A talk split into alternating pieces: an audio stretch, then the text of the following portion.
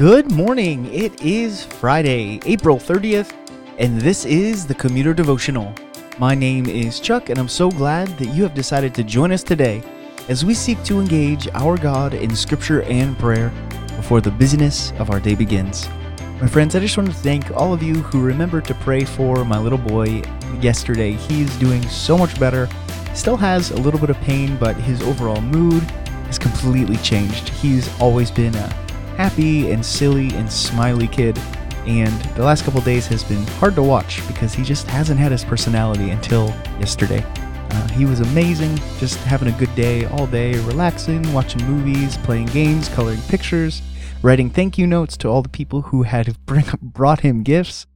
It was a really great day, so thanks, my friends. All right, let me read our passage for us today. I'll pray, and then we will dive right into it. This is Mark chapter 12, verses 28 through 34. And one of the scribes came up and heard them disputing with one another, and seeing that he answered them well, asked him, Which commandment is the most important of all? Jesus answered, The most important is, Hear, O Israel, the Lord our God, the Lord is one. And you shall love the Lord your God with all your heart, and with all your soul, and with all your mind, and with all your strength. The second is this you shall love your neighbor as yourself. There is no other commandment greater than these. And the scribe said to him, You are right, teacher. You have truly said that he is one, and there is no other besides him. And to love him with all your heart and with all your understanding and with all your strength, and to love one's neighbor as oneself, is much more than all whole burnt offerings and sacrifices. And when Jesus saw that he answered wisely, he said to him, You are not far from the kingdom of God. And after that, no one dared to ask him any more questions. Let's pray together. Father, as we go into our Friday now and we prepare our hearts for the Lord's Day, God, use this passage to open our eyes to what you want from us. What response, Lord, do you require of us, your children, to enter the kingdom of God? We ask that you give us light today as we look at this passage in your Son's name we pray. Amen. Well, today concludes our three part mini series of passages that come one right after another from different religious leaders there in Jerusalem who are trying to stump Jesus. The first group was the Herodians and the Pharisees who came. The second was the Sadducees. And in our third passage, the one we're looking at today, one of the scribes come up to Jesus. Scribes are the folks who are inside the synagogues who interpret the law. They're the ones who keep the law. When the scroll is brought out to be read from, the scribes are the ones who bring it out. It's one of these leaders that come to Jesus taking his opportunity now to ask a question. And before we even dive into this, I just want to say the more I read about this passage, the more there was to find out. I don't even think we can cover it all in a seven to 10 minute podcast. This, this passage really does have layers upon layers. And so maybe we'll touch on a few. But let's sort of dive in here. The scribe asks him, of all the commandments, which of course in the Old Testament there are hundreds of commandments, he asks, which commandment is the most important of all? And it's safe to assume that the scribe knows the Old Testament well. He knows that there's tons of passages, but he also knows that the Decalogue, the Ten Commandments, stand head and shoulders above the rest. So when he asks which commandment is the most important, he's probably asking which one is the most important from the Ten Commandments. Jesus answers first by quoting something called the Shema, which is found in the book of Deuteronomy. Hear, O Israel, the Lord our God, the Lord is one. To this day, Jews recite this multiple times a day.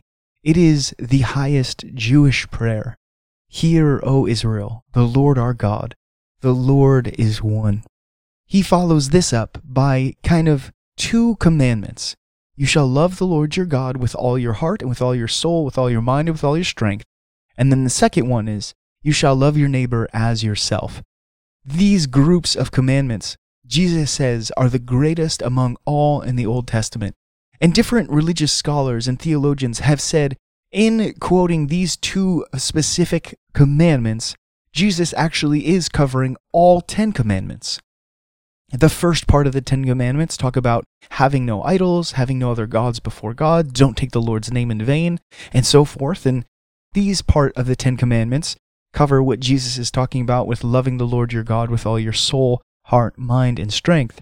And then the last part of the Ten Commandments covers things such as do not murder, do not lie, do not cover your neighbor's wife, and others that correlate strongly with Jesus saying, You shall love your neighbor as yourself.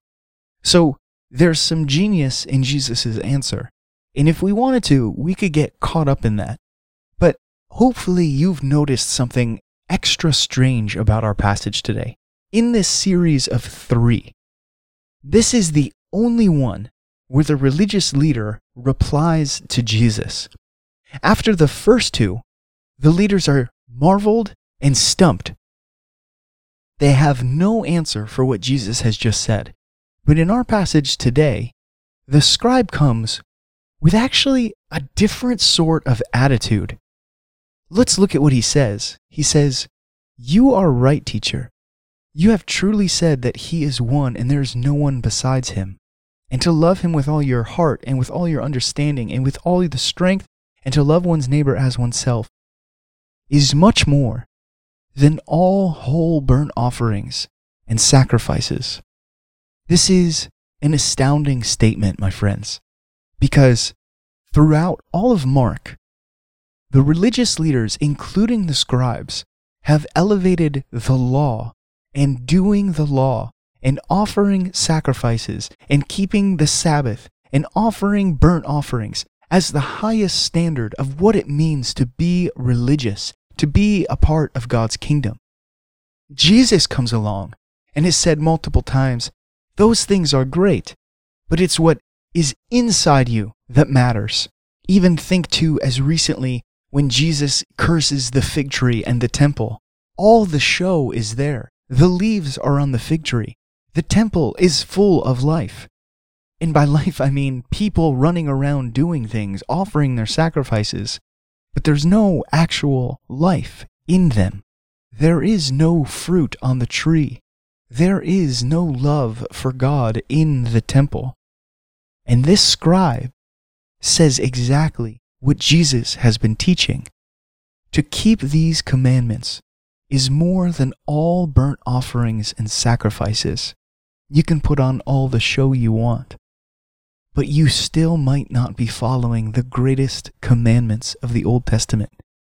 And because the scribe answers this way, Jesus says, you are not far from the kingdom of God. Now, he doesn't say that he's there. He doesn't say that his life is actually lining up with what Jesus is teaching. But he does say, You're very close. Keep pondering it. You're almost there. This is a very interesting passage. We know it's already unique because the scribe replies, because the scribe goes against what other religious leaders have been teaching because the scribe agrees with what Jesus is saying, because the scribe is told he's not far from the kingdom of God. If our hearts don't love and draw near to God the way the scribe is describing, then we've missed the mark. One of the amazing little details we would never know in our English Bibles that I pulled out of one of my commentaries says that at the very beginning in verse 28, when it says, one of the scribes came up and heard them disputing with one another, it's perfectly responsible to translate that as one of the scribes came up and heard them disputing with one another. But that word came up comes from the Greek word that is also sometimes used to describe approaching or drawing near. So it's not irresponsible to say one of the scribes drew near to Jesus and heard them disputing with one another. This passage, like I said, has layer after layer. We see where it fits into the bigger picture of Mark. But let's not miss that Jesus has just told us the greatest commandments in all the Old Testament. As we go today and we prepare our hearts for the Lord's Day, let us meditate on each one of these layers this weekend, thinking about the commandments of Jesus, the response of the scribe, and how Jesus is saying, you are not far from the kingdom of God. Let's pray together. Heavenly Father, Lord, as we go into our weekend, we pray the same thing we pray every Friday. Slow our lives down. Give us structure and organization so that when Saturday night comes, we get to bed on time.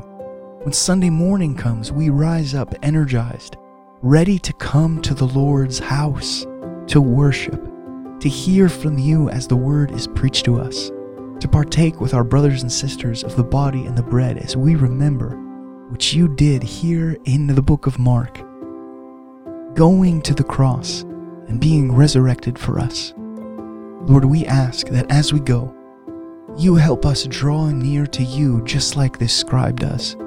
Help us to think about the glories we see here in the book of Mark, all the things we saw this week. Lord, that is our prayer, and we love you. We pray these things in your Son's name. May the Lord bless you and keep you. The Lord make his face to shine upon you and be gracious to you. The Lord lift up his countenance upon you and give you peace. Amen. Go in peace. I will see you tomorrow.